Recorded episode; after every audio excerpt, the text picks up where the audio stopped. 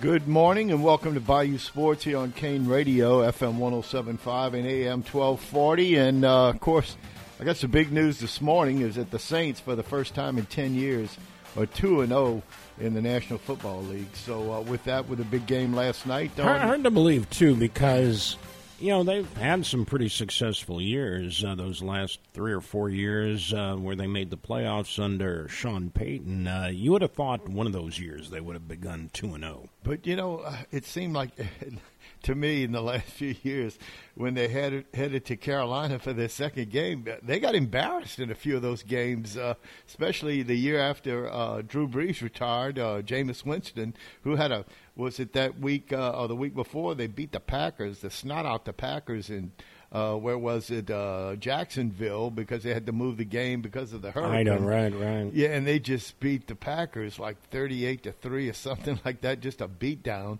that night. And the next week they head to Carolina. Uh, and they get the snot knocked out of them as the Panthers embarrass them uh, early and often. But uh, with that last night, uh, the Saints uh, kind of sluggish um, I don't know. I'm still not sold on Derek Carr just yet. He he has his moments, so. Uh, but a couple uh, really fine catches, uh, especially by Olave, who uh, just caught a big ball down the sideline. Again, uh, Rashid Shaheed uh, with another big catch, and the Saints pull out a 20 to 17 win over the Carolina Panthers. And uh, Bryce Young, he, he needs some help uh, with regards to uh, the offensive line. The Saints had four sacks against him, hurried it constantly during the game. Uh, of course, believe it or not, I think he was the leading rusher for the uh, the uh, Carolina Panthers last night, as he had one big run uh, of approximately 26 yards. Well, he was second. Sanders, uh, who they picked up from uh, Philadelphia, had 14 carries for 43 yards. His long run was 13. Of course, Young had two carries for 34 yards. His long was 26 uh, during the second half uh, of that game. He was 22 out of 33 for 153 yards and a score quarterback rating of 87-1. Uh, and I, I, just felt that uh, throughout the course of the night, I thought the Saints harassed him. Uh, and I'm trying to still realize or understand is the Saints defense really that good? Or the two opponents, you know, they intercepted yeah, I, three times. A little bit of uh, both. Yeah, I think they are good. I thought they should have been. Uh, they went into last season. We thought they'd be much better than they were, but uh, it's it's a pretty good unit. Uh, but but also the uh, opponents have not been the the toughest. No, of course uh, the Saints head to Green Bay this coming week to take on the Packers, who uh, who uh, interesting to see how they'll they'll play out. But meanwhile, Carr last night was 21 out of 36, 228 yards, no touchdowns, but with a pick. He had a quarterback rating of 65.5 with that. Of course, Taysom Hill comes in, th- completes his one pass for eight yards. Uh, and he also rushes nine times for 75 yards. I thought he was used well. He he did. You I know, did in, in, spots uh, and not always running the ball, handing it off on occasion because you got to mix it up. You can't put him there and just uh, let defenses think, well, he's in the game, he's going to run the ball. No, um, you, you got to mix it up. Yeah, and uh, with that, of course uh, Michael Thomas has another decent game, seven catches for 55 yards. He was targeted nine times. Olave, six catches, 86 yards, along with that 42 yard uh, spectacular grab, that one handed grab. Uh, felt for sure when he hit the ground he'd lose it, but held on to it. Uh, Shaheed also with four catches for 63 yards and that 45 yarder, that big one. Uh, he was uh, targeted four times. He caught four balls for 63 yards. So uh, Moreau uh, you know, seeing action. Uh, good to see him on the field. Two catches for 20 yards. His long was 14. Uh, and uh, Jamaal Williams, uh, nine carries, 29 yards. Of course, Tony Jones Jr. with two touchdowns, uh, both uh, uh, up the gut or right off tackle. Uh, he had 12 carries for 34 yards. And, uh, of course, the uh, the evening, uh, uh, just you wonder how. Um, how the Saints are uh, going to uh, look. Uh, that you know the halftime score I think was uh, was it six to three, I do believe uh, for the halftime score as the Saints uh, just uh, trying to get something going in the first half. Had a couple opportunities to score, but stalled down in the red zone. uh, as I mentioned. But uh, the young kicker uh, comes through for the Saints uh, with uh, a couple nice field goals uh, early in the game, and uh, the Saints go on in the second half to push a couple touchdowns across, and one each in the third and fourth quarter to win that ball game. Uh, 20 to 17. The Saints, uh, you know, uh, did pretty well. They only gave up a total of uh, 239 yards to Carolina, but Bryce Young, uh, his size, uh, I'm not sold on him either, for that matter of fact. So He uh, looked skinny, like a 16 year old kid out there. I mean, no chest at all. Uh, and I really was amazed. I didn't notice that in college, and I don't know why. Uh, maybe because he looked more like a college player, but. Uh, yeah, I, I'd be a little concerned. I, Yeah, you got to get him in the weight room. Yeah, not a big guy at all. Of course, they Alabama listed him at six foot, uh, I think 195, 200 pounds. Uh, they say he's five ten and a half in the 190, 185, 190 range. And like you said, uh, he he pretty much looked it last night with those monsters chasing him all around the field. Time of possession last night, the Saints. Uh, a big advantage over five minutes, 32-49 to 27-11. Saints had 341 yards of total offense, 134 rushing, 207 passing. Of course, Carr was sacked four times too. Uh, I feel like sometimes he might hold on to the ball just a little bit too long. Of course, Drew Brees was so spoiled for 15, 16 years where he took the snap and the ball was out of his hand in two to three seconds. He didn't hold it long. Uh, uh, elsewhere, the Saints uh, uh, first, out first down of 23 to 14. There were Saints 7 of 16 on third down conversions. Pretty good. Uh, meanwhile, Carolina 14, uh, 4 out of 14. Uh, of course, Carolina did convert that fourth down late in the game to keep uh, a drive going. Uh, Saints with only three penalties. That's a far cry from where they were last week and during the preseason. Uh, and, you know, I can honestly say I didn't follow that much of Trevor Penning. Jeff, uh, how did you? Yeah, I, I'm, Yeah, same there. Yeah, I didn't. I didn't uh, speculate. Of course, uh, trying to see uh, with Carr's uh, four sacks was uh, Trevor Penning the uh, opponent not to uh, block his man. So uh, anyway, in the meantime, uh, Saints uh, uh, one turnover along with uh, Carolina, one that one fumble that they lost. Uh, Saints punted five times, so did Carolina five times. Uh, but the game, uh, Saints come out on top uh, by a score of 20 to 17 and pretty much a push. I'm pretty sure they were favored by three in that game out on the uh, uh, East Coast uh, against uh, Carolina and Charlotte. So, Re- really was disappointing. I thought um, after a week, um, you know, obviously the the first team uh, that unit didn't play that much in the preseason. I thought uh, after kind of a shaky uh, start, uh, nice that they got a win last week, but having trouble getting it into the end zone. I thought I thought maybe um, they would have gelled a little bit more. I, uh, and against this rookie quarterback, I really thought that they should have been a 10 17 point uh, winner last night. Missed some opportunities. Again, you come away with an ugly win on the road in the NFL. I mean, they're still NFL players, even if they aren't the, the strongest NFL team. You know, it's it's a nice win. Uh, you're two and zero. You you feel good about that, but I thought it could have been more decisive. Yeah, I did too. I felt the same way. I thought the Saints, I thought the defense would play pretty well. Uh, Carolina, uh, since uh, McCaffrey left and went on to the West Coast to play with the 49ers, that uh, he was the one big threat they had uh, moving the football. Still not sold on uh, Bryce Young as uh, an NFL quarterback. Time will tell whether or not uh, I'm accurate in that. But uh, in the meantime, the second game uh, last night, the doubleheader uh, on Monday Night Football, uh, the Pittsburgh Steelers score a couple defensive touchdowns to get past uh, the Cleveland Browns. But the big news out of Cleveland, uh, or I should say, with the Browns team, is the injury to Chubb. And they said it looks like a season ending injury with the knee.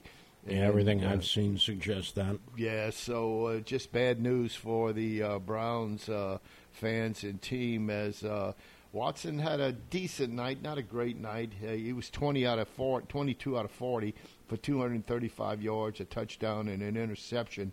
Meanwhile, Ford was their leading rusher, 16 carries for 106 yards uh, with a 69 yarder in the game. Of course, uh, Chubb uh, with that injury. he Had 10 carries for 64 yards, was his long. He's not 20. faking that injury, is he? I don't think so. I don't Uh, either. I I- he- and there apparently the NFL has filed a complaint against the Players Association that the Players Association has talked about faking injuries for running backs to get them, and that's why I mentioned Oh, that, okay. of course. Uh, but uh, yeah, the NFL has actually filed uh, a claim against the Players Association about faking injuries. Yeah, and you know, a lot of times that's done uh, to give the defense a rest or get the team uh, a, a little. And I've seen that done in the collegiate game too. You can say what you want, but uh, Well, this this would be more so to miss games, not oh, just to buy some okay. time, but for a, a running back to say, you know, I'm I'm not going to play this week because I'm hurt. Yeah. Um, but really, it's kind of a, like a mini strike. Uh, anyway, Jerome Ford uh, ends up uh, rushing for over 100 yards for the Browns, but Pittsburgh gets a couple defensive touchdowns, uh, 30-yard pick six, and then uh, T.J. Watt uh, picks up a fumble and returns it 16 yards for a touchdown, uh, and they get a couple uh, 50-yard field goals out of Boswell to beat the Browns last night, 26 to 22, and.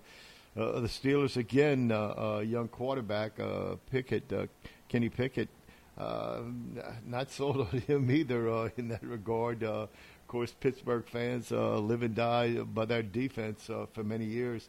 Pickett was 15 out of 30 for 222 yards with a touchdown, uh, along with a, a one interception.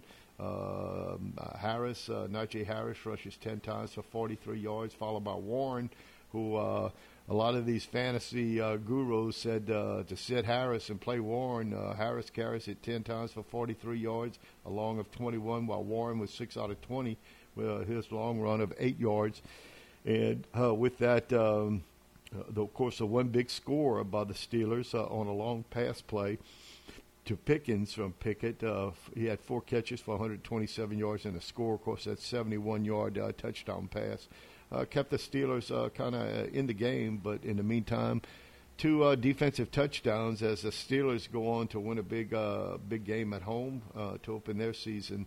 Uh, with a defeat of an in-state, uh, I should say, uh, not an in-state, but an in-division rival in the uh, Cleveland uh, Browns. So uh, with that, uh, football uh, NFL action. Of course, the Saints uh, this particular weekend will travel to Green Bay, and it's not cold up there, to my knowledge, up on uh, in Green Bay.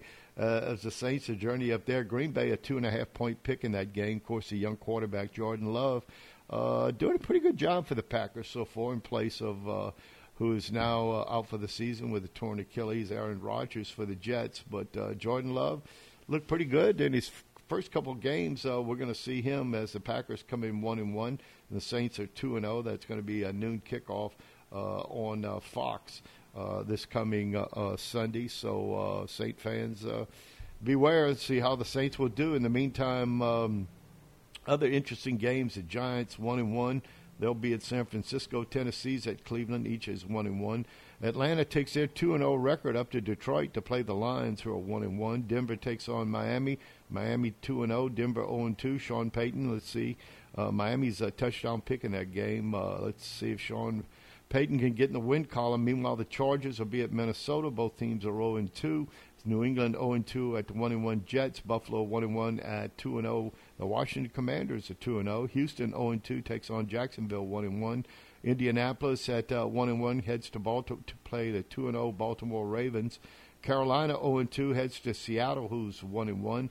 The Bears uh, head to Kansas City, take on the Chiefs. The Bears are 0 and 2. The Chiefs They've been 1 playing 1. possum these first two games. Uh, they're they're going to show themselves though at Kansas City. Well, let's hope uh, Justin Fields can uh, find the end zone. Uh, the Kansas City's just about a two touchdown pick, a 13 point pick Mm. over the Bears uh, this coming week in Kansas City. Meanwhile, the Cowboys uh, go to Arizona to take on 0 2 Arizona Cowboys. Right now, playing probably the best football in the NFL. Uh, their defense uh, is just swarming. Uh, we'll see uh, they look against Arizona, who's pretty down this year right now with uh, their quarterbacks. Anyway, Pittsburgh travels to Las Vegas. Both teams are one and one. That's a late Sunday night game. The, the late Monday night games, we've got two again as Philadelphia heads to Tampa Bay. Uh, to take on the Bucks. Both teams are two and zero. That'll be the 6:15 start on ESPN, and then the, the ABC game at 7:15 Monday night. It'll be the Rams who are one and one at Cincinnati, who is zero and two, and let's see if uh, Joe Burrow can get off the snide right now. As, yeah, we'll see if he even plays. Yeah, he's still uh, dealing uh, the calf. apparently, yesterday uh, reported very sore, and there was some doubt uh, whether or not he plays. So we'll see. And you know, you're seeing another Monday night double header that um, was on the schedule, but what uh, you're going to see more of, not necessarily double headers, but more simulcasts. ABC looking for programming because the writers strike, the actors strike. They're going to be simulcasting more of these Monday night games um, that would have been on ESPN uh, or ESPN2 with the Manning cast, but ABC uh, looking for programming. They're going to be simulcasting some of these uh, more Monday night games than they would have. Yeah, it's just uh, pretty uh, interesting how uh, all that's taken place too with uh, those strikes. And, and uh, with that, but uh, in the meantime, I, I, saw this little fact, and just hard to believe it's never happened before. with regards to the collegiate game this past weekend, LSU, Tulane, UL, and the Saints all won away from home this weekend, mm. and that's never happened before. Again, you, you got to get them all on the road the same weekend to begin with. But yeah, that uh, I mean, uh, some of those programs have not had great histories. So. You know, so I mean, LSU, Tulane, and UL, along with the Saints, all went on the road the same weekend. Uh, that's never ever happened before. Of course, you got to go back uh, of course, who Saints, digs that up? Yeah, I don't know, but I saw that somewhere by uh, somebody looking up that, those numbers. And uh, of course, the Saints have been in existence since uh, September of '67. Of course, the colleges have been playing uh, back in the 1890s. Of course, uh, they've probably had a few weekends where UL, Tulane, and LSU all went on the road. But with the Saints uh, capping it off, just uh, unbelievable uh, in that regard. So uh, anyway, uh, just a little fast fast fact I saw in that. So, anyway, Nick Chubb, you know, suffered that season-ending injury, just uh, just unbelievable. Yeah, uh, until the and it's unfortunate that uh, you start to see things uh, when a player is injured or for whatever reason a player is highlighted. You start to learn a little bit more about him.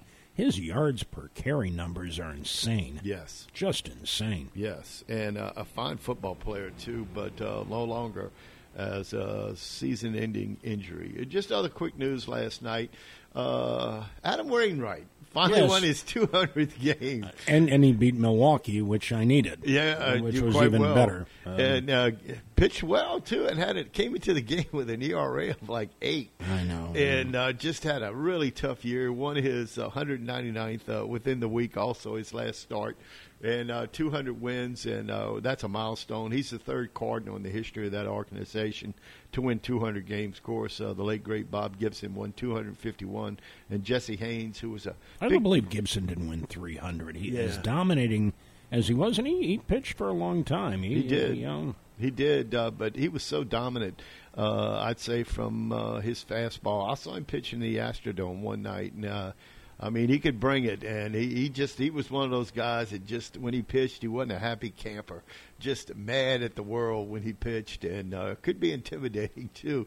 And uh, uh, he threw a, probably a 95, 96 mile an hour fastball back in the day, but his his uh, slider was just uh, uncanny. I mean, uh, the break in that slider uh, from ten to four, something of that nature. Uh, or two to uh, two to eight, whatever, right hander. But uh, he was just amazing. Uh, uh, with that. Remember one night went up after he got beat two to nothing by the Astros one night. I could have been a teenager asking him for his autograph. And he told me to get lost, mm. just like that. Get lost, son. anyway, uh, Bob Gibson, uh, one of the uh, baseball greats. Anyway, meantime, too. I don't know if you saw this, Jeff, but the New York Times is shutting down their sports department. Yeah, that was announced quite some time ago. They uh, co-own the Athletic. They bought them for like a half yeah. a billion dollars so years the, ago. It's it's not as if you're never going to see sports in the New York Times. They'll they'll share some stuff from the Athletic, uh, but it is still for a major newspaper and. And granted, they're almost a national newspaper. True. It's, uh, I've got a subscription to the New York Times, uh, at least online. But but uh, the, the, finances of, of, newspapers it's tough uh, tougher and tougher uh, yeah. the the competing. I mean we see it uh, as we uh, try and sell advertising. There's so much competition out there that um, I get it. Um, you got to share those resources especially if you already own them yeah and basically their first uh, sporting when they got into sports was covering the original Olympics in 1896 and so after 127 years Monday later, they shut it down. Anyway, um, yeah, one. Speaking of finances, I was watching the ESPN pregame of uh-huh. the Saints game, and I thought to myself, uh, I think that the people who are remaining at ESPN, the, because they've had a lot of major uh, cutbacks, uh, a lot of people have been yes. let go. I think the ones who remain have to wax the floors. Did you notice how shiny the studio floors are? And, and I'm just thinking, yeah, the ones who remain are, have to wax those floors too. Oh yeah, I'm sure doing double duty in a oh, lot of instances uh, with their salaries. They're paying some of them. Also, just uh, before we take our first break, I saw what Patrick Mahomes uh, has a new deal. He has agreed to restructure his contract that will pay him 210.6 million in guaranteed money between 2023 and 2026, and uh, probably opening up a little room to uh, with regards to uh, you know having them uh, the Chiefs more availability to sign more players uh, in the free agent market. So uh, you, you wonder what he's seen in the last couple of games that make him feel like we better make some cap space. You know? what what is he seeing? Uh, you're right. Uh, what is he seeing? Anyway, time to take our first break here. You're listening to Bayou Sports here on Kane Radio, FM 107.5 and AM 1240. We'll be back with more right after this. Athletic Field provides challenges that test the competitor. It is in that challenge that you realize you can accomplish things you have never thought you could accomplish. I am Jacob Landry and I'm running for state representative in District 49. I've created hundreds of jobs, good paying jobs that families can build prosperous lives based on those jobs. This is my challenge and I need your help. Your vote and your support will ignite a bright new future for all of us. Paid for by the Jacob Landry for Louisiana campaign. Is it time for a new roof or to repair the old one? Hi, this is Jake Blanchard with LA Classic Roofing. We're a third generation roofing contractor that has been in the business for over 70 years. As a locally owned and operated company, we're also licensed and insured for your peace of mind. We offer free estimates and a $100 referral fee for full roof replacement. Check us out on Facebook at LA Classic Roofing, and the number to call is 465 3888. LA Classic Roofing, professional roofing solutions since the 1950s. With more than 50 years of pain diagnosis and pain relief experience, Headache and Pain Center offers the latest in interventional pain relief techniques at two locations in Gray and here in New Iberia. Compassionate board certified physicians and the caring staff offer minimally invasive ultrasound and fluoroscopy guided procedures that diminish or eliminate pain without open surgery, opioids, or major downtime. When you're in pain, you know who to call. Headache and Pain Center, 337 560 0880 or go to answertopain.com. Nowadays, none of us can be without adequate insurance coverage, but we still want to be sure we're getting the best value for the money. That's why so many people call the Schwing Insurance Agency to get a quote. The Schwing family has been handling the insurance needs of businesses and homeowners for almost 80 years. You can depend on Schwing Insurance to find the coverage you need at the best price. So before you buy a new policy or renew an existing one, call the Schwing Insurance Agency for a quote at 365 2357. Schwing Insurance, 300 East Main across from the Shadows. Now back to Bayou Sports on the all new Kane 1075. Welcome back to Bayou Sports here on a big uh, Tuesday, September the 19th. And on the line with us is head football coach of the Loreauville Tigers, uh, Coach Terry Martin. Good morning, Coach, and welcome to the show. Good morning, y'all. How y'all doing? So far, so good. It's still early, though, Coach. And, yeah, uh, yeah. Uh, Tigers, uh, of course, take on a, a, a VC Catholic team uh, last week, and uh, I, I, say this with tongue in cheek, and that uh, is Vermilion Catholic the district champ of A2A? Yeah, it's kind of funny. Uh, I didn't realize that until I think uh, Jeff might have said it Saturday morning uh, that you know that they played three of the teams in our district, and you know, honestly, all really good games. Uh, you know, they they've just you know so far. I think I might have said it before we played them. They just they know how to win and they expect to win, and uh, you know, regardless of how things start, their their kids continue to play hard. You know, uh, we we we jumped out, you know, to a 14 nothing lead, and uh, you know, and ended up coming back, you know, tying it. We went up, you know, and unfortunately, uh, we, you know, like we've done the last first two games, we were we were able to get the the other team's offense to turn it over a few times. The, but the downside was that this time, uh, we, you know, we hadn't really done it much, but we turned it over. You know, two critical turnovers. Uh, well, actually, turnover. One was a a fourth and one, maybe less than one, and we had a really bad snap. Uh, we, we, we had a bad exchange between the quarterback and the center, and we, I want to say we might have been on the on their twenty or maybe inside the twenty, trying to go in the score, and uh, and and they stopped us on a fourth down, and then uh, we turned around the next drive and we turned it over, coming out of our own end zone, and uh, you know that's that's the difference. Uh, they they you know they got us to turn it over late, and, and they took they capitalized on it, and that was the difference in the game. Uh, Coach, uh, of course, with the uh, some of our area teams also with the inclement weather, uh, were y'all delayed by the start of your game at seven o'clock? Yes, yes, uh, and, and you know I, I think you know both teams handled it pretty well. You know, I only had to get up once or twice to go tell kids to sit down. Uh, you know, because they they already answered, they were ready to get started, and and I've just seen a lot of times where. You know, you know, just mental, the mental energy. You know, kids will kind of wear themselves out before the game even starts. You know, they don't keep still; they're moving around constantly. So, uh, you know, I thought both of us handled that well. And I actually, I talked to the kids about it. Uh, you know, I, I you know, did a lot of reading. You know, throughout my career, I've always been a pretty avid reader of other coaches, other, you know, other leader type, uh, leadership type things. And uh, I told them a couple of weeks ago about how Bill Belichick, he always actually has a practice where at some point in their preseason, he will practice a weather delay. You know, that he'll, he'll blow the whistle, stop everything, bring everybody inside, and go over their routine of what they're going to do if they ever get some type of weather, weather delay.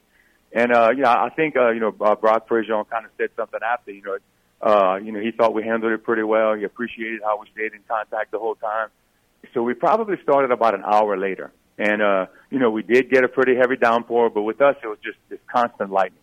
Uh, you know, we had to clear the stadium. Uh, but fortunately for us, you know, with the turf field, it, I don't think it had that much effect on the game. Uh, both teams seemed to handle it pretty well. Uh, the turnovers, uh, at least on our part, had nothing to do with uh, with the weather at all. So uh, it's just something that you know I, I said it after week one. It was a shame that some you know one team had to lose that game because both teams fought so hard. And I think I even mentioned it to y'all. You know, I've been on the wrong end of some of those games. And uh, the Erath game, we you know we came out on top but this one, you know, we didn't. But I, I still think that, you know, it, it, it makes a good point. You know, when I talk to the kids about how we have to constantly improve and, and just improve our focus. Because on a couple of the things that, that we ran, at least on offense, I'm not too sure that everybody was really clear on what we were supposed to do. And, uh, and it cost us a couple times. So, uh, you know, I'm hoping that that, you know, now that when I talk about it during the week, that, you know, they'll kind of pay a little bit more attention because it was, there was a couple of base things that, that we, you know, we've always had in our offense, and uh, and we just didn't execute it the way we should have, and, and I think that would have made a huge difference in the game. So hopefully we learn from it, and uh, you know, because again, this week, you know, we have nothing flashy, but a real scrappy, hard playing team uh, that that we got to play, and actually on one day less of uh, of practice because we play on Thursday night this week. And, Coach, uh, could you uh, tell our listeners what do you expect from uh, North Vermilion uh, this coming uh, week as you travel there to play, and uh, what can your fans expect? what kind of offense they're going to throw at you? What kind of defense they'll they'll throw at you? tell our listeners what the Tiger faithful can expect. You know they have a they have a new head coach. again, it's it's kind of funny how things go in circles you know, Coach Brett Blakely left North Vermilion, you know, after they had a, a, a surprise, you know, a really good quarter, a nice te- a season last year, made it to the quarterfinals. He goes to VC, so we play him this, you know, this past week at Vermilion Catholic, and now we turn around and play his former team, you know, with a new head coach, but they still have basically the same defense, same defensive coordinator. Uh, coach Mark Broussard, I've been knowing him forever. And, uh, you know, it's kind of funny. A lot of times, you know, we'll, we'll text before the game, you know, not, you know, or sometimes we'll talk about common opponents. And, uh, you know, so I'll tell them, look, I'll kind of give you a little bit of insight on what I think about this team, but you got to tell me what you're going to line up in when we come on this formation. You know, we kind of just joke around back and forth. The thing about, you know, playing them is that they're really multiple on defense. Uh, they've always been really well coached. I've always thought his defensive linemen play with great technique.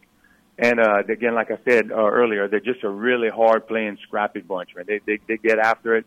So we're going to have our work cut out for us when we're on offense. My biggest concern is that they're an option team. Uh, they, they put in more option uh, type plays on their offense, and you know, even when you have a full week to get ready for it, it just it forces you to play so much discipline assignment football. This early in the year, I'm, pretty concerned about it. So I'm hoping that you know our kids can pick up on it. Uh, just like the wing tee, it's very hard to simulate in practice. Uh, you know, with your scout team, uh, th- those two offenses, when, when you're trying to run it on scout team, it, it just, the their assignments are so precise. It, it takes much longer in the huddle, you know, in the scout team huddle. Uh, yesterday was actually a pretty long practice, just trying to get those things in. They don't run a lot of plays, but they do them very well. And uh, and again, it forces you to be in the right spot. And and with high school kids, man, it's so hard uh, for them to put, you know, just for their eye discipline to make sure they're looking at the right key. Because you know, you, if you get a safety or, or or you know somebody else on the edge looking in the backfield when they're not supposed to, they, they can burn you for a big play. Uh, and the other thing that's got me worried, they got a really tall receiver. They'll run the ball 20 times in a row. And, and, and where those corners start to go to sleep, and then the quarterback will pop up and throw it 40, 45 yards down the field.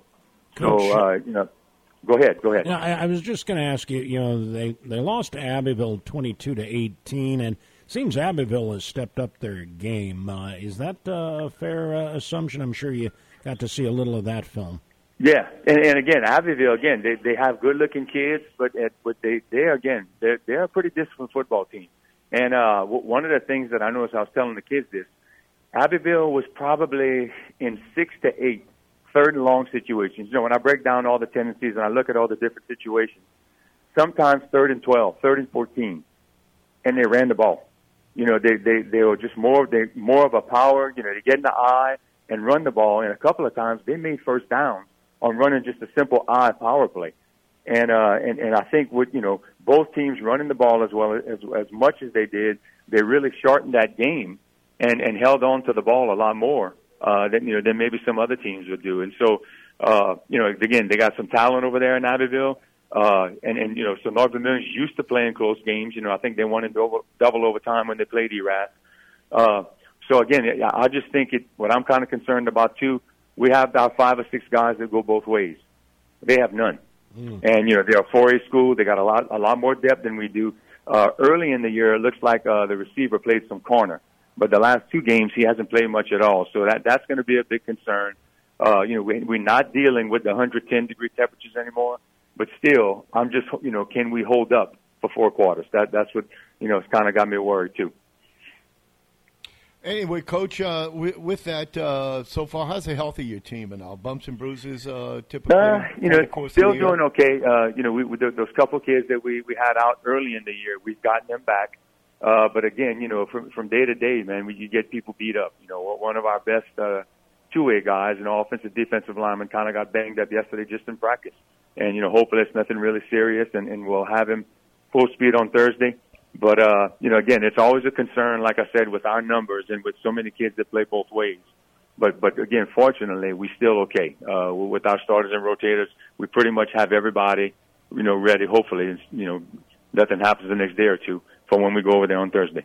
You know, Saturday we talked about it being a Thursday game and how that uh, affected your uh, schedule. Uh, and and this isn't the first time. Every year you're playing at least one Thursday game usually.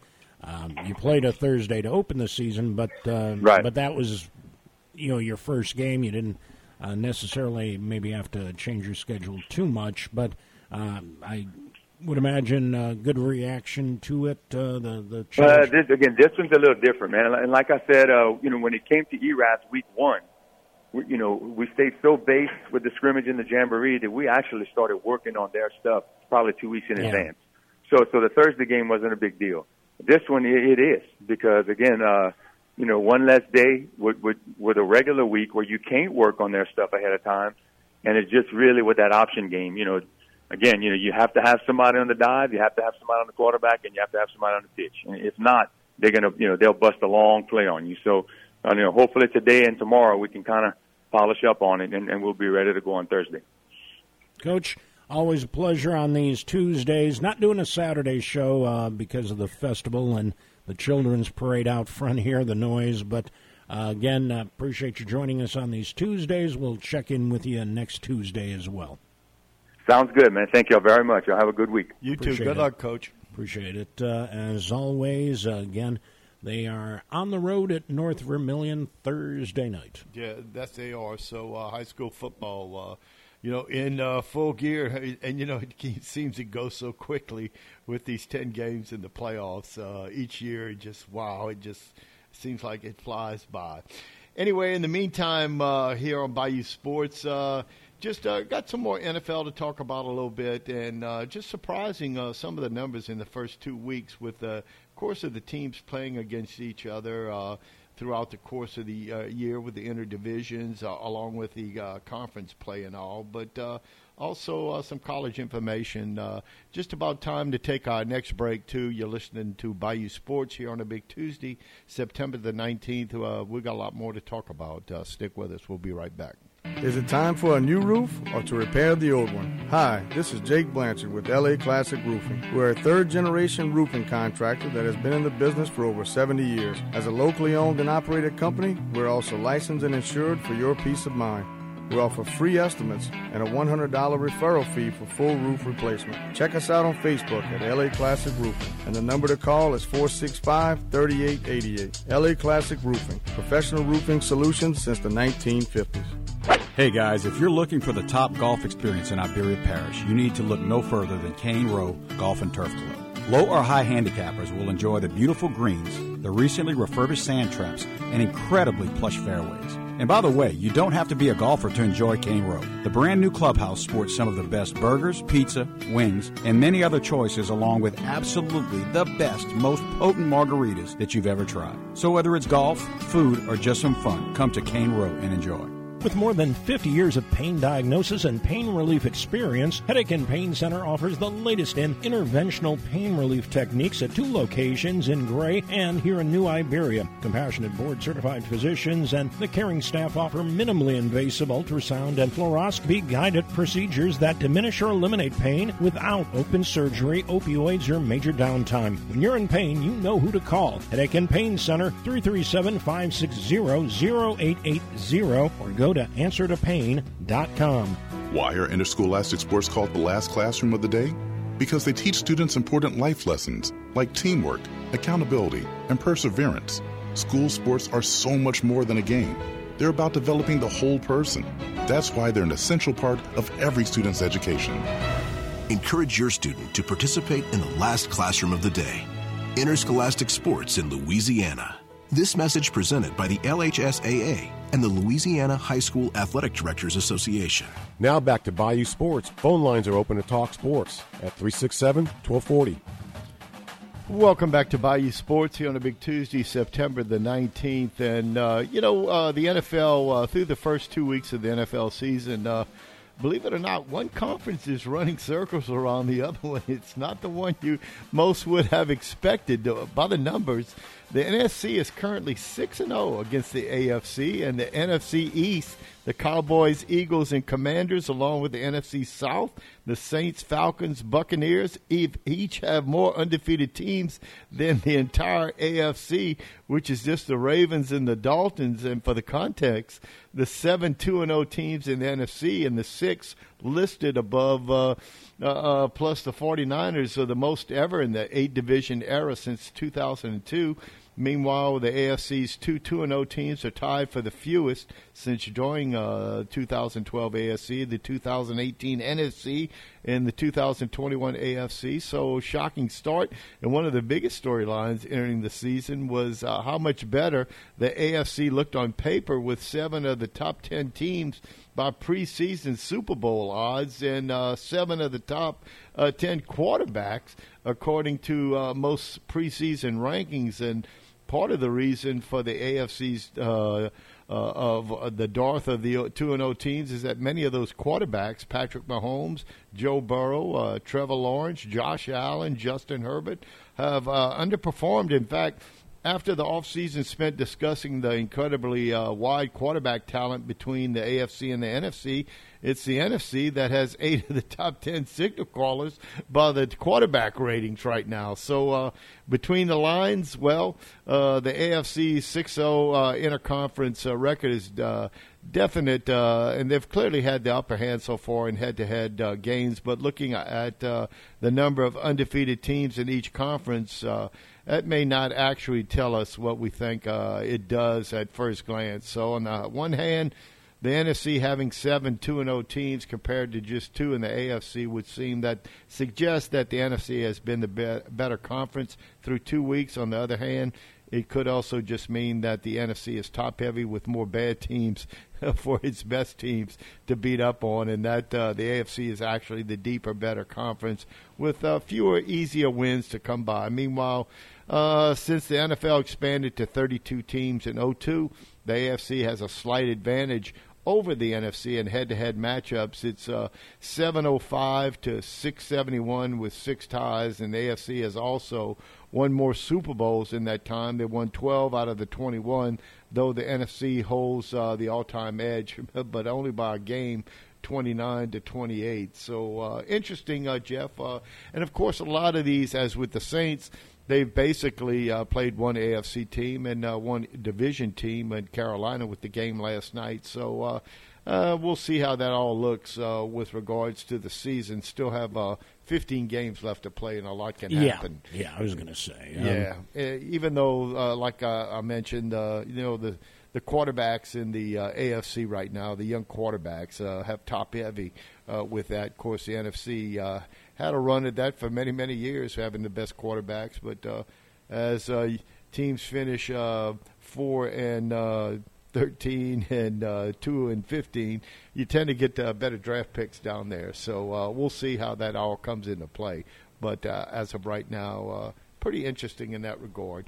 Of course, in um, Major League Baseball last night, as you mentioned, uh, you know, with Wainwright, as I mentioned, Wainwright getting his 200th victory, and uh, in that, of course, Major League Baseball with about uh, what about a dozen games remaining. I think uh, the Cubs have 12 left. They were off last night. and uh, of course, Of course, uh, they were off all weekend. Yeah, that they were, that they were uh, with that. But the Cubs, uh, uh, they'll be at home against the Pirates, who are They they really need to be strong in these three games against the Bucks because they've got uh, I think a series at San Francisco, a series at Milwaukee. Uh, they, they need to be strong here against Pitt. yeah. Uh, and I, you know, I hate to tell you this, but I, I think you're going to be a Cardinal fan for the next three nights, or three I- days. Like I said, I was happy for two things. I was happy to see Wainwright get that 200th win, but even happier that uh, they beat the Brewers. Yeah, one nothing on a home run by a former Cub. So maybe he had a little. Uh,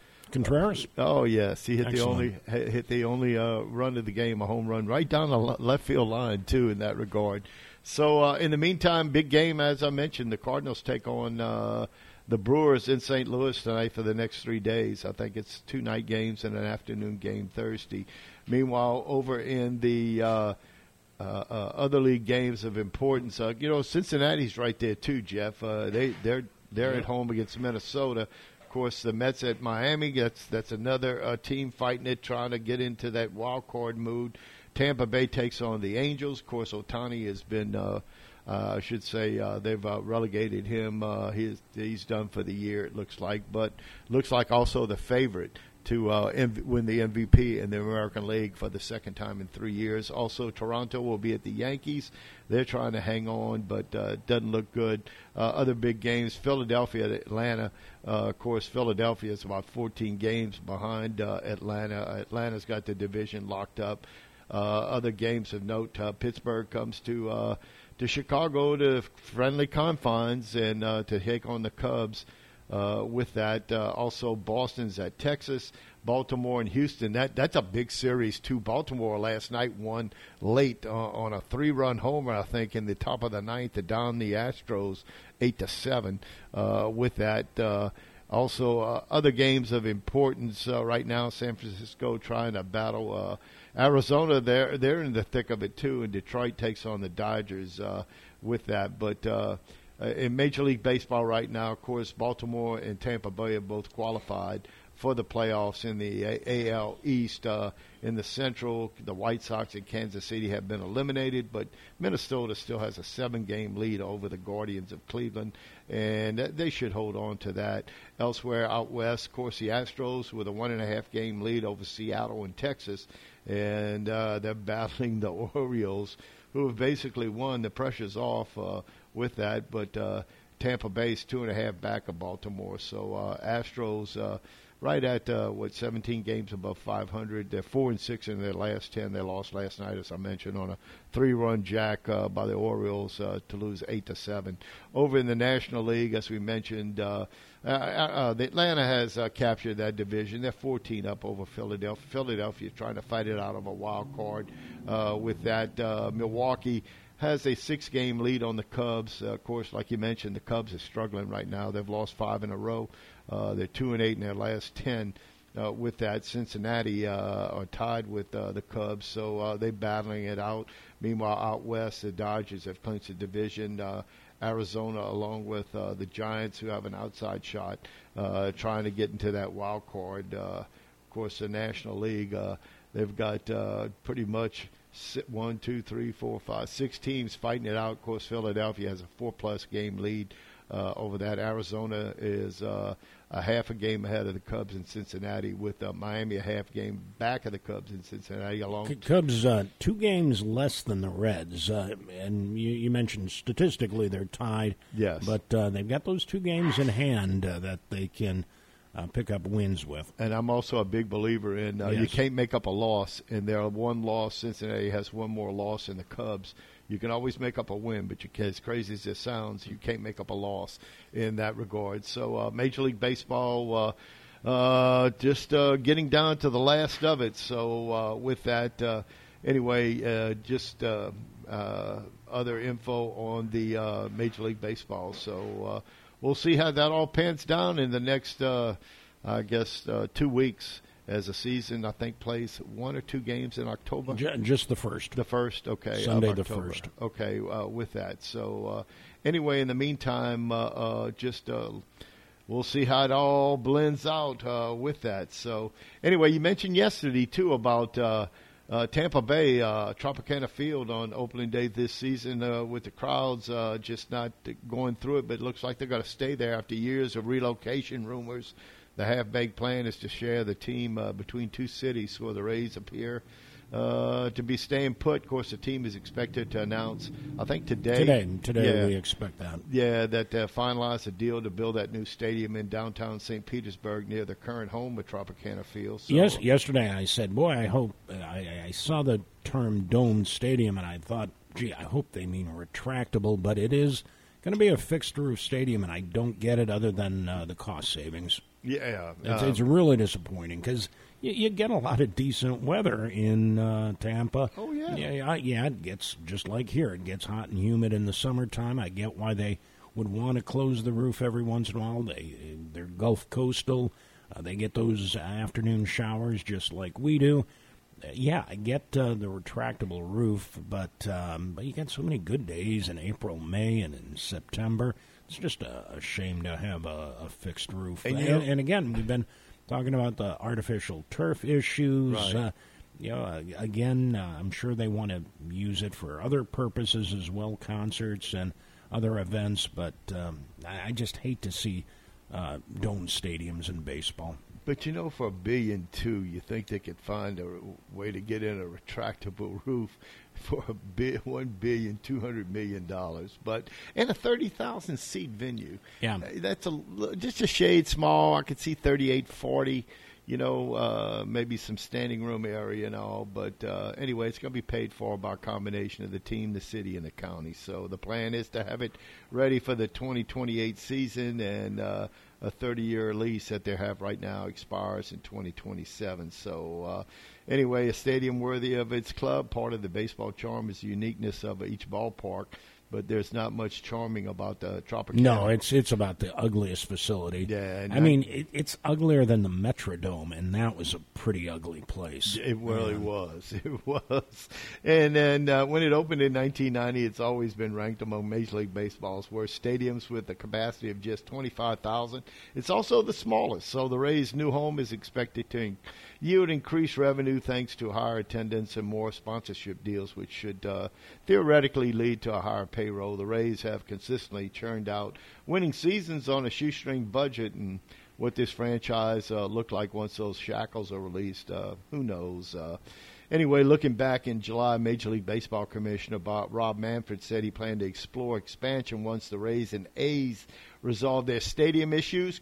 Course, with Tampa Bay getting a new dig and uh, Oakland likely headed to Las Vegas, the race could be on for Nashville, Salt Lake City, Portland, other expansion candidates to make their case for a new team. So, uh, with that, as we mentioned about the New York Times shutting down, of course, the Athletic, which the Times bought uh, last year for um, uh, almost a, a, little over a half a billion dollars, uh, will produce a majority of the sports uh, papers, sports coverage starting uh, today, both in print and online. Anyway, just strange to think that this has been the worst summer for New York teams. Uh, one of the columnists wrote in a farewell edition. He created. He said the Yankees stinks, uh, the Mets stink, the Mets ownership quit on the team and uh, its fans, and the New York Times is shutting down its sports department. So, anyway, I mentioned about uh, Ohtani uh, should earn his second MVP award, but uh, he's basically been shut down. Uh, no, he has been. Yeah, I mean, and, there's there's no doubt about it. Uh, yeah, they cleaned out his locker Friday yeah, night. They did. I did see that. I did see that uh, with that. But you know, his his WAR was 10.1 uh, above replacement, and it's just the 14th time this century that a player has uh, finished with over a 10 WAR. Of course, Barry Bonds back in 01 and 02. Uh, Pedro Martinez, uh, Mookie Betts, Randy Johnson, Bonds again, Aaron Judge, Mike Trout did it twice. Alex Rodriguez uh, with the top 10. So, uh, anyway, he's been worth it. Uh, also, on this day, uh, just a little clear up, and we head to our next break. On this day, September 19th, 1947, uh, the incredible Jackie Robinson won the uh, the initial Rookie of the Year award for all the bias he had to put up with that mm. year.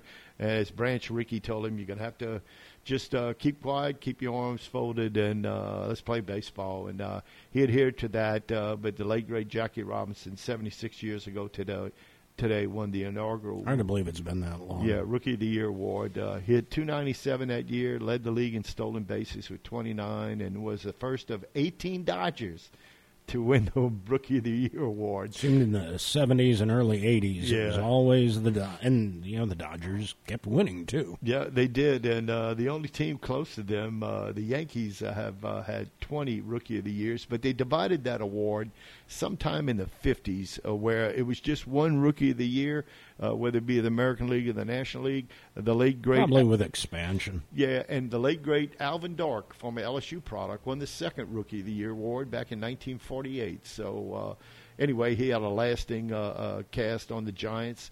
Anyway, with that, time to take our next break. You're listening to Bayou Sports here on a big Tuesday, September the 19th. We'll be back with more along with today in sports history right after this. Hey guys, if you're looking for the top golf experience in Iberia Parish, you need to look no further than Cane Row Golf and Turf Club. Low or high handicappers will enjoy the beautiful greens, the recently refurbished sand traps, and incredibly plush fairways. And by the way, you don't have to be a golfer to enjoy Cane Row. The brand new clubhouse sports some of the best burgers, pizza, wings, and many other choices, along with absolutely the best, most potent margaritas that you've ever tried. So whether it's golf, food, or just some fun, come to Cane Row and enjoy. Nowadays, none of us can be without adequate insurance coverage, but we still want to be sure we're getting the best value for the money. That's why so many people call the Schwing Insurance Agency to get a quote. The Schwing family has been handling the insurance needs of businesses and homeowners for almost 80 years. You can depend on Schwing Insurance to find the coverage you need at the best price. So before you buy a new policy or renew an existing one, call the Schwing Insurance Agency for a quote at 365 2357. Schwing Insurance, 300 East Main across from the Shadows. I am Jake And I'm tired of seeing Louisiana fumble away good paying jobs to our neighbors across the Sun Belt. That's why I'm running for state representative of District 49, because bringing opportunity back to Louisiana is a touchdown for all of us. As your next state representative, I will work hard to expand vocational training programs so that all of our people can have the tools to succeed. I am Jacob Landry, and I am a proven job creator. All I need is your support and your vote. Paid for by the Jacob Landry for Louisiana campaign. Hi, this is Boxcar Badgerow inviting you to join me and PGA golf professional Teddy Slyman for Chip Shots. Mondays from 5 to 6 p.m., we'll take an in-depth look at the local, state, and national golf scenes. And we invite you to chip in with your calls at 367-1240. Chip Shots is sponsored by GolfBalls.com and our local golf clubs, Eagle Ridge, Cane Row, and Sugar Oak. So let's make it tea time for 5 p.m. on Mondays for Chip Shots on Kane. Stream us live on Kane1240.com and catch the podcast the next day. Now back to Bayou Sports on the all new Kane 1075. Anyway, welcome back to Bayou Sports here on a big uh, Tuesday, September the nineteenth, and uh, just uh, amazing. You know, uh, you know, uh, he was there. Have been seventeen or eighteen Dodgers, counting Jackie Robinson, to win the Rookie of the Year, and believe it or not. Uh, the, the names are quite familiar. Just about all of them with me. I can't say everyone, but Don Newcombe won it in '49, the great pitcher. Joe Black in 52. Junior Gilliam, who played many years with the Dodgers uh, out in Los Angeles, also was a Rookie of the Year. Frank Howard in 1960. Jim Lefebvre, uh, who played uh, second base, a switch hitter. Howard was a rookie in 1960. That's right, Big Frank Howard. Because he seemed so old by the early 70s. Well, he was so big too. Yeah. He, I mean, he'd go to bat and he'd he'd just stand in the batter's box and made the catcher look like. Uh, uh, uh, Gaedel. Uh, I mean, just he was so small. Uh, anyway, uh, of course, Ted Sizemore, fine second baseman for the Dodgers. Rich Sutcliffe, who pitched for the Cubs for many years, was a Dodger Rookie of the Year. Steve Howe, who got, who seemed like he had more. Uh, uh, allow you to come back and play in the league this year than anybody else I can remember. I think Mhm. four or five times he was suspended. Of course, the uh, uh, Fernando Valenzuela in 1981. Steve Sax, he still can't throw to first base. I got a Steve Sax story that I don't talk about. Anyway, Eric Karros, uh, who played with the uh, Dodgers, Mike Piazza, who ended up with the Mets, Raul Mondesi, uh, I remember him, Hidek, H- Hideo uh, Nomo, Nomo, who threw a no hitter for the, but Todd Holling, Hollandsworth, I, I don't recall that much with he.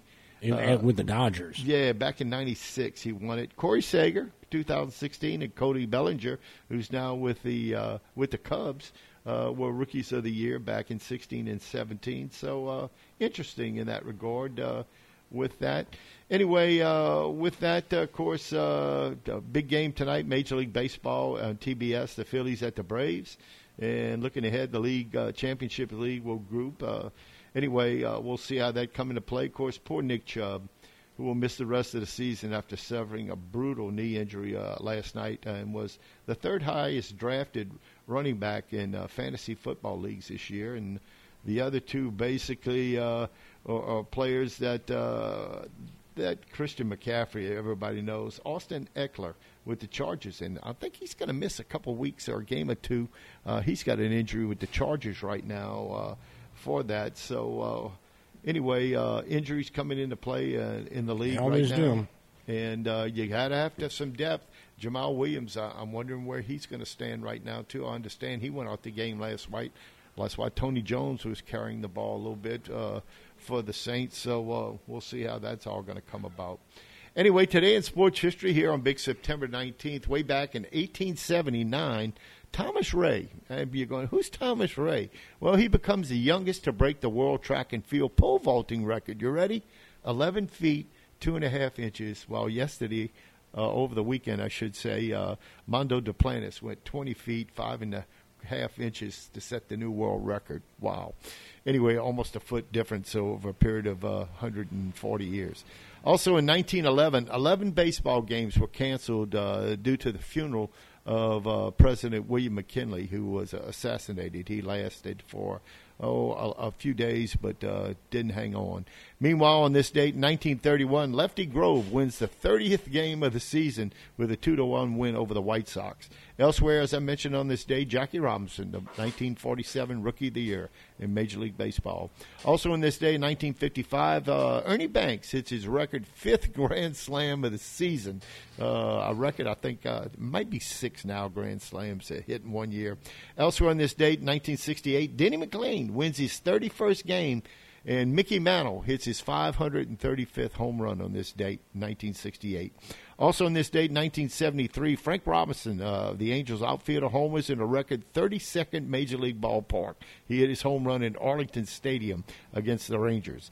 Also, on this date, the National League refuses to allow San Diego Padres to move to Washington D.C. Forgot about that; that they wanted to move them back to Washington. I I, I still remember it so well because uh, Glenn Beckert baseball card. He had been traded to the Padres uh, in the off season, and in the printing of their baseball cards, they uh, had Glenn Beckert playing for Washington NL, Washington National League, in a Cub uniform. It was, it was uh, special, amazing. yeah. The Topps baseball cards. Yep, yep. Anyway, on this date, 1982, the Saints get their first road shutout in the history of the team, beating the Bears 10 nothing. Also, in this date, 1989, the appeals court restores the America's Cup to the United States after the New York Supreme Court gave it to New Zealand. Of course, New Zealand protested the U.S. use of a catamaran, not the uh, long uh, sailboat ships that we used for 150 years. Elsewhere on this date, in 1992, Barry Bonds joins Willie Mays and Howard Johnson and Ron Gant as having two 30 homer, 30 steal seasons in Major League Baseball. Also, in this date in 1992, the demolition begins of JFK Stadium in Philadelphia. It was built in 1926 as the uh, Sesquicentennial Stadium, also known as Municipal, Municipal Stadium. It hosted uh, the Tunney Dempsey fight, uh, also 41 Army Navy football games. Uh, the Beatles, the Stones, the victory rallies for the Flyers, and Major League Baseball Phillies, and the U.S. portion of the Live Aid, Live Aid was uh, done there. Also in this date in 2000, Ken Griffey Jr. pinch hits and hits his 400th home run, uh, the first major leaguer to reach a mark as a pinch hitter like that. Also in this date in 04, Oakland Raider wide receiver Jerry Rice ends his streak and that's a record I don't think will ever be broken of 274 consecutive games with a reception in a 13 to 10 victory over the Buffalo Bills. Also in this date in 2004 in the Ryder Cup golf at Oakland Hills Country Club, Europe retains the cup with an 18.5 to 9.5 uh, victory uh, over the U.S. team. It's the largest margin ever by a European team in the history of the event. Also in this date in 2017, Major League Baseball record for most home runs in a season as 5,694 were hit by Alex Gordon of the KC Royals. He ended up help breaking the record uh, with that, and uh, they'll probably they broke it again, I think, in 2019.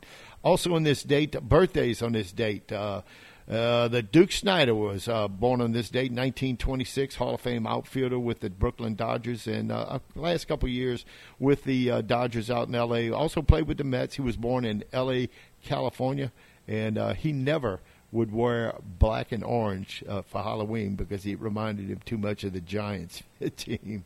Also born on this date, the, the great uh, discus thrower for the U.S., Al Oerter, born on this date, 1936, won the discus in the Olympics in 56, 60, 64, and 68, born in Astoria, New York. Also, Little Joe, Joe Morgan, born on this day in 1943. Of course, Joe Morgan, a broadcaster and MVP twice in the National League, uh, passed away on this date, uh, oh, I should, uh, born on this date in 43, passed away in 2020 uh, with that.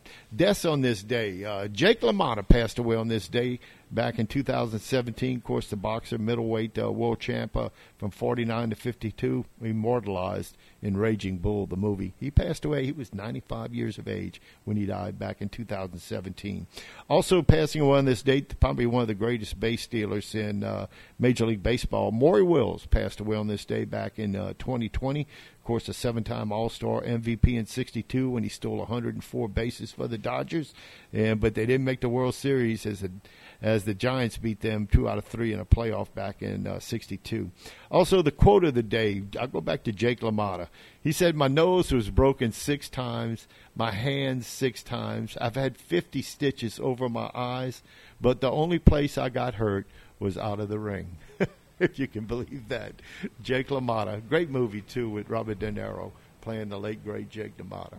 Anyway, Jeff, uh, that's a little problematic life. Uh, though, oh. I mean, yes. yeah.